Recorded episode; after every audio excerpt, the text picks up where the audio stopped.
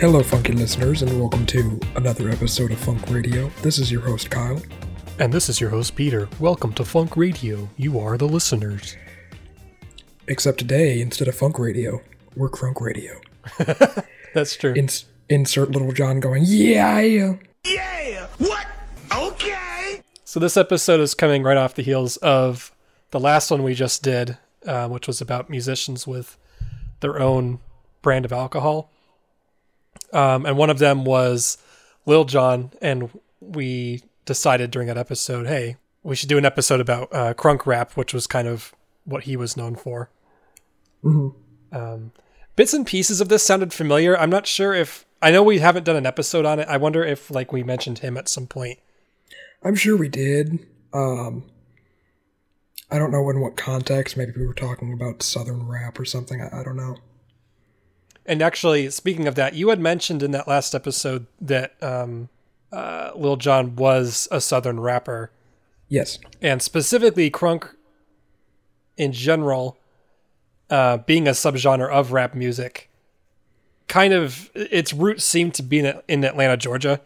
I don't remember if he was specifically from there. He might be. I yeah, it said uh, it said on his on his Wikipedia page he was from Atlanta.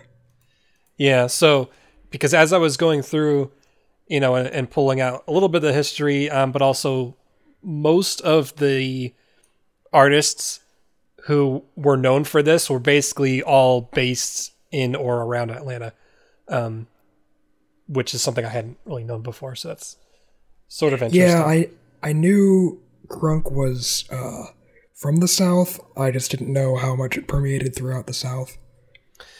Well, we're about to be educational listeners, and uh, this episode um, is probably the first one in a long time that I've researched myself.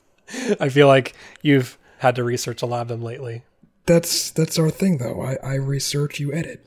True, true.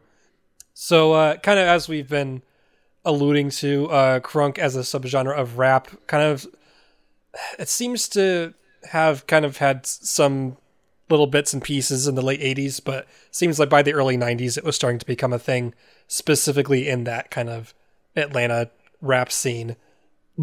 Apparently, it also had gained a little bit of momentum in Memphis as well. Um, and it didn't really hit the mainstream until the early 2000s. And it was like really big for a few years, uh, like maybe five years, if that. Um, and then before the end of the 2000s, it was already kind of out of the mainstream. And um, as we get into ex- some musical examples later in this episode, um, I think it'll be fun to not only remember, like, oh, yeah, I remember this song, um, but also just, it, I was listening to some of them and it was like kind of taking me back to that era in a way that I wasn't expecting. Oh yeah, like early two thousands, like when Like high school, was- basically. yeah, it was like them and OutKast was really big then. I think they're from Atlanta too. Let me double check. Yes, I believe so, or something like that. Yeah. Um, so I mean, being someone who has never been fully into any one genre of hip hop, I think having some of these songs have those immediate memories of the past speaks to them being fairly mainstream and widely known. Oh yeah, for sure, for sure. Yeah, it's funny. I don't know in what relation it really has, but like, I know we've talked obviously at length about um, the East Coast West Coast rap rivalry of the '90s, and then it's funny how East Coast and West Coast just absolutely dominated uh, throughout the '90s, but then by the early 2000s, like Southern rap kind of came in and took over for a little while. Well, um, I suppose we didn't have the South Side North Side rivalry between the South and like North Dakota. I was gonna say we did. It was called the Civil War. So um, the, uh, the the website liveabout.com had a good article explaining a little bit of the history of uh, crunk music. Um, and according to them, uh, quote, it, the crunk music uh, combines hip hop and electronic dance music. The music is typically up tempo, making it a perfect backdrop for dance clubs and rowdy parties. Now, the the rowdiness of it is certainly kind of what comes to mind when I think of crunk music. Um, I hadn't really consciously made the connection before that it was kind of tied to EDM a little bit. Yeah, that's an interesting point. Um, and maybe that's what made it so popular was like EDM started becoming mainstream itself in the early 2000s. Um, and that sort of like, you know, dance scene, like electric, what is it, electric daisy carnival, all that, all that stuff. Um, so maybe the fusion of that with rap kind of made it prime to, I guess, become mainstream. Cause yeah, I was thinking like 90s rap, like East Coast, West Coast stuff was way more laid back and not really something I could, you could envision yourself dancing to. Yeah, it's just interesting, and in in a way, it's almost like this might have been one of the ways that electronic dance music started to become more mainstream before it really kind of launched off and in like around 2010 or so. Yeah, with like dubstep and stuff. Yeah, yeah. very, very good point. So that's sort of interesting. Um, now, in terms of the, I, I know you like etymology, Kyle. Um, I did find this little snippet from Hip Hop Database about where the term crunk comes from. Um, Do you want to read this blurb? Sure. Uh, from Hip Hop Database, it says, quote, In publications, the term crunk can be traced back to 1972 in the Dr. Seuss book Marvin K. Mooney, Will You Please Go Now? He uses the term crunk car without, without any given definition. The term has also been traced to usage in the 1980s coming out of Atlanta, Georgia nightclubs and meaning being, quote, full of energy or hyped. In the mid 90s, crunk was variously defined either as, quote, hype, fat, that's with a PH, or pumped up. Rolling Stone magazine published the glossary of dirty South slang, where crunk was defined as to get excited. Now, see, that's interesting because I know we mentioned in the previous episode with Little John that crunk was a portmanteau of crazy drunk. So, Yeah. And I know that uh, we talked about um, Crunk Juice, and the original version of Crunk Juice, not the uh, silly energy drink that he released after, was a mixture of um, basically what was it? It was uh, like an energy drink mixed with Tennessee alcohol. something, right? Yeah, usually like a like Hennessy or something. So maybe the logic of that is by spiking your alcohol with energy drinks, you get drunk, but you also get hyper. Where normally alcohol is kind of considered a downer, it kind of makes you more relaxed and lethargic. Right, right. Um, so maybe that's kind of what fueled this whole idea of like being hype or excited is the fact that you're basically fueling your body with a mixture of alcohol and energy drinks. I mean, I think that's a pretty good way to say it. I did read something that said that the crazy drunk version of the definition came about directly from that whole thing with Little John. Um, either in the might have been late '90s or early 2000s, but like so this what you had read about being excited basically is the original definition, but it kind of uh, a second definition kind of arose from him essentially. Okay. Okay. Now, I did um, write down a few examples here of songs, and we'll play them for the listeners as well. Apparently, the first notable crunk hit was uh, the song "Teared the Club Up" by Three Six Mafia. Uh, this was way back in 1992, and it was eventually appeared on their album uh, Mystic Stylez. So, let's go ahead and listen to a clip of this. Haters try to call her up, they better call security, bring them straight jackets and handcuffs. Ain't taking it, ain't taking it. The clutches, I be breaking it and whipping out they bosses and tossing them to the floor. Bricks going through the window, got that thing at your temple when it bustin'. Heat we trustin', we ain't talking about bustin' pimples. Haters take it with the mafia. Yeah, that's interesting because yeah, this is obvi- this is very '90s, but you can already kind of see the more faster tempo uh, that would become kind of more synon- synonymous with a lot of Southern rap. Yeah, it's uh, it's interesting. It's kind of a mix, like you said, it's a mix of that '90s rap style, but it also is almost like um, a preview of, of what would be to come, like a decade later, which is sort of interesting. You got you kind of get some of the the people yelling yelling stuff in the background, which kind of became one of the hallmarks of crunk music later. Um, so it's so it's kind of interesting to see the beginning of it so early on, even though it didn't really hit its stride for several years after that. So, according to uh, liveabout.com, they say Um, in 1997, so this was about five years after the song we just heard, uh, Little John and the East Side Boyz released their debut album uh, called "Get Crunk Who You Wit" the album. I love that name. Um, and they and they said although it flew under the radar, it is now considered the first Crunk album ever. Instead of playing a song from that album, we're actually going to play one from a few years later in 2003, which was kind of considered when Crunk hit the mainstream. Um, is when Little John and the East Side Boyz released their hit single "Get Low," and I think you listeners will all know this song. This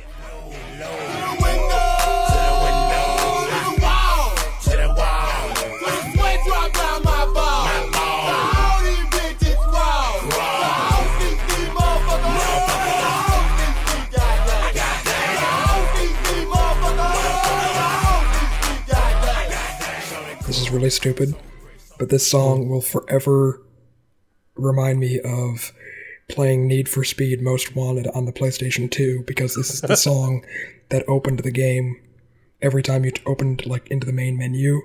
This is the song that would play. That's really funny. Man, you know, like like I was saying earlier, like these songs are immediately putting us back into like that era. Oh, I'm s- I to correct myself. Uh, I meant Need for Speed uh, Underground, not Need for Speed Most Wanted. Underground Oh, okay. was the one where Need for Speed basically turned into Fast and Furious, and you could like customize your cars and stuff. Okay, well, you listeners can stop writing your emails to us saying that we were wrong. It's like, how dare you? Need for Speed Most Wanted came out like three years later. so yeah, that's a fun song. Um, I I feel like when I think of crunk music, I mean this is more or less exactly what I think of. Um, it's a lot more amplified, if you will, from even what we heard in the early '90s. A lot more shouting. I approve of the shouting. Well, Kyle, if you like shouting, let's play another song. Um, this was by um, the Atlanta-based rap duo uh, YoungBloodZ.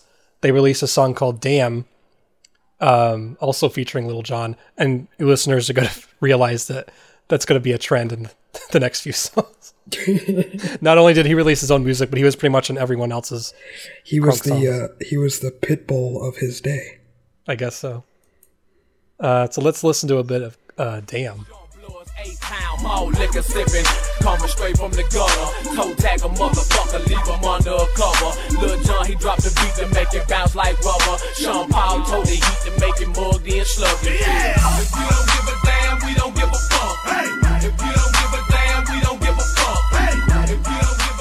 It's so funny because now that we're kind of playing a lot of the stuff back to back, I'm noticing a very distinct southern I don't want to say accent, but like like a, a, a specific cadence to a lot of these different southern rappers that is very distinctly different from East Coast West Coast. Uh, that I kind of didn't really notice until now, and it's pretty interesting. Just like the style of their delivery, you mean? Yeah, like the way they emphasize certain syllables, the way that they kind of stretch words out. Yeah. Like, like even though this is by YoungBloodZ, like I'm, I was thinking back to like songs from OutKast, and I'm like, oh, those songs kind of they kind of rap the same way. It's really it's really interesting. Yeah. It's something I was kind of thinking about too with this song. And really, I mean, something that kind of defines crunk uh, instrumentally is kind of trimmed down instrumentals. So a lot of the emphasis is basically just on like fairly basic beats um, Yeah, and like letting the- the vocals kind of take center stage. Yeah, like they they kind of strip away all the stuff that complicated like earlier rap, like a, a lot of the jazz and piano that was in there. They just take that out, and it's just pure bassy like club beats, and then them rapping over it. Yeah. And actually, this might be a good time to mention. Um, I also have this extra snippet here uh, talking about basically what we're talking about with, with the instrumental part of it. Do you want to read this second clip down here? Yeah, uh, this clip from Hip Hop Database.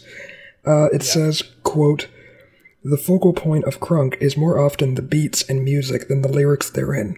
Crunk rappers, however, often shout and scream their lyrics, creating a heavy, aggressive style of hip hop. These lyrics can often be isolated to simple chants, quote, Where you from? and "You can't fuck with me" uh, are common examples. my my best Little John impression. While other subgenres of hip hop address socio-political and personal concerns, crunk is almost exclusively party music, favoring call and response slogans in lieu of more substantive approaches. That's a really good point, actually. Um, that last bit about the lyrical content of the music that mhm. I hadn't really thought about is like, I mean, obviously, uh, you know, at any point in time, you know, you could argue that a, big point of rap is kind of that um, socio-political message that mm-hmm. kind of goes through mm-hmm. a lot of those songs. But crunk is kind of, I guess, an exception to that rule.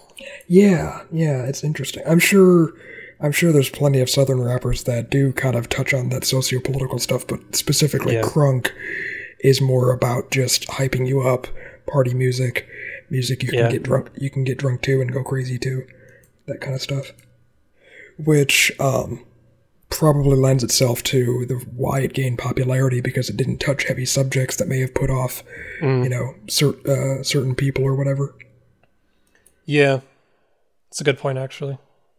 Continuing with a couple more um, examples of crunk songs. Um, in 2003, um, the rap duo Ying Yang Twins, also based in Atlanta, uh, released their song uh, Salt Shaker.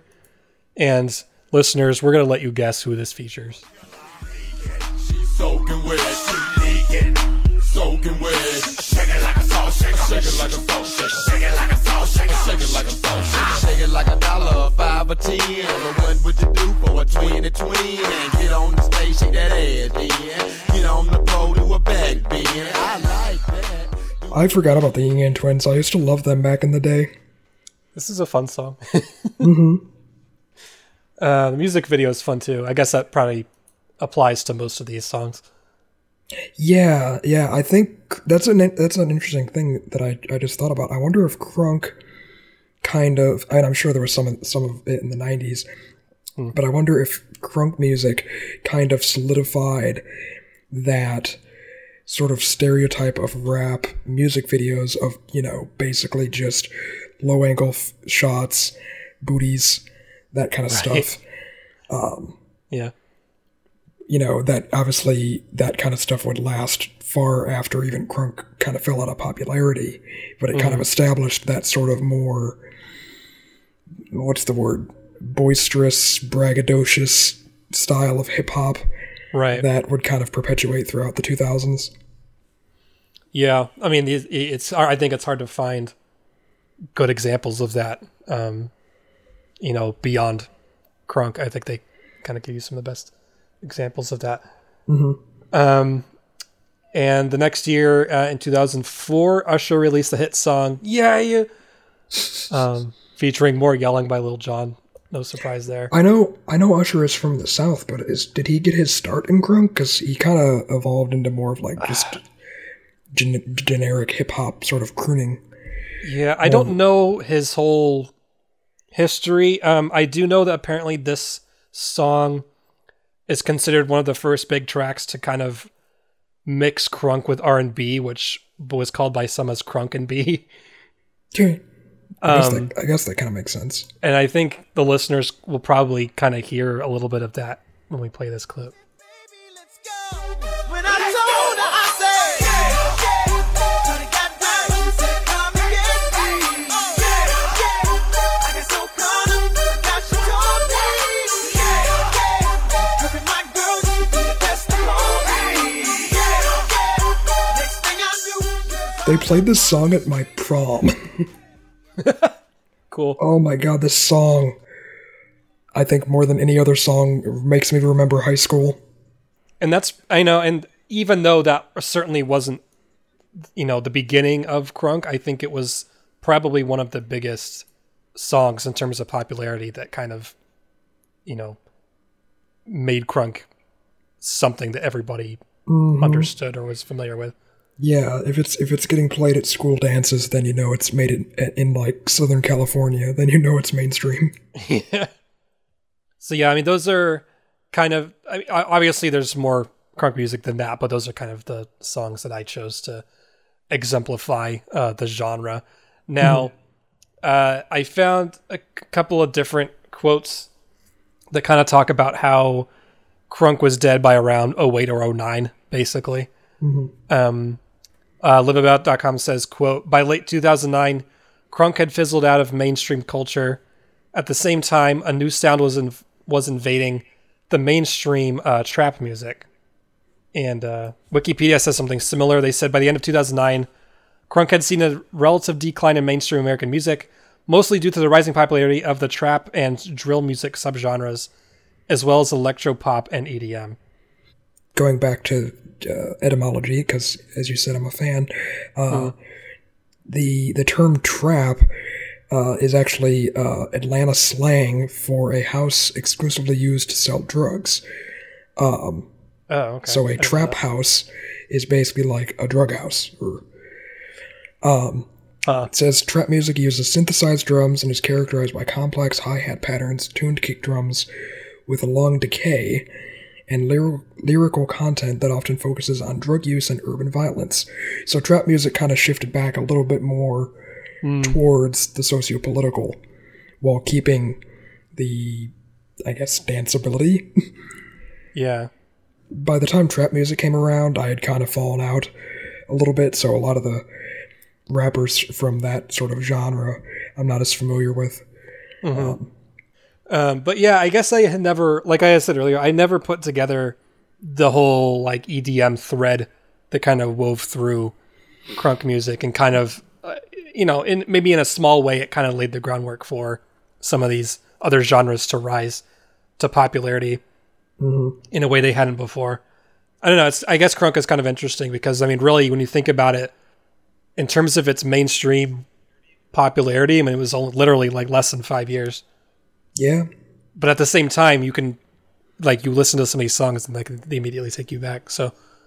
Yeah. Some of the songs became so ubiquitous during the the early 2000s when we were in high school that like for better or worse whether you liked the song or not you just immediately are taken back to that time period. Yeah.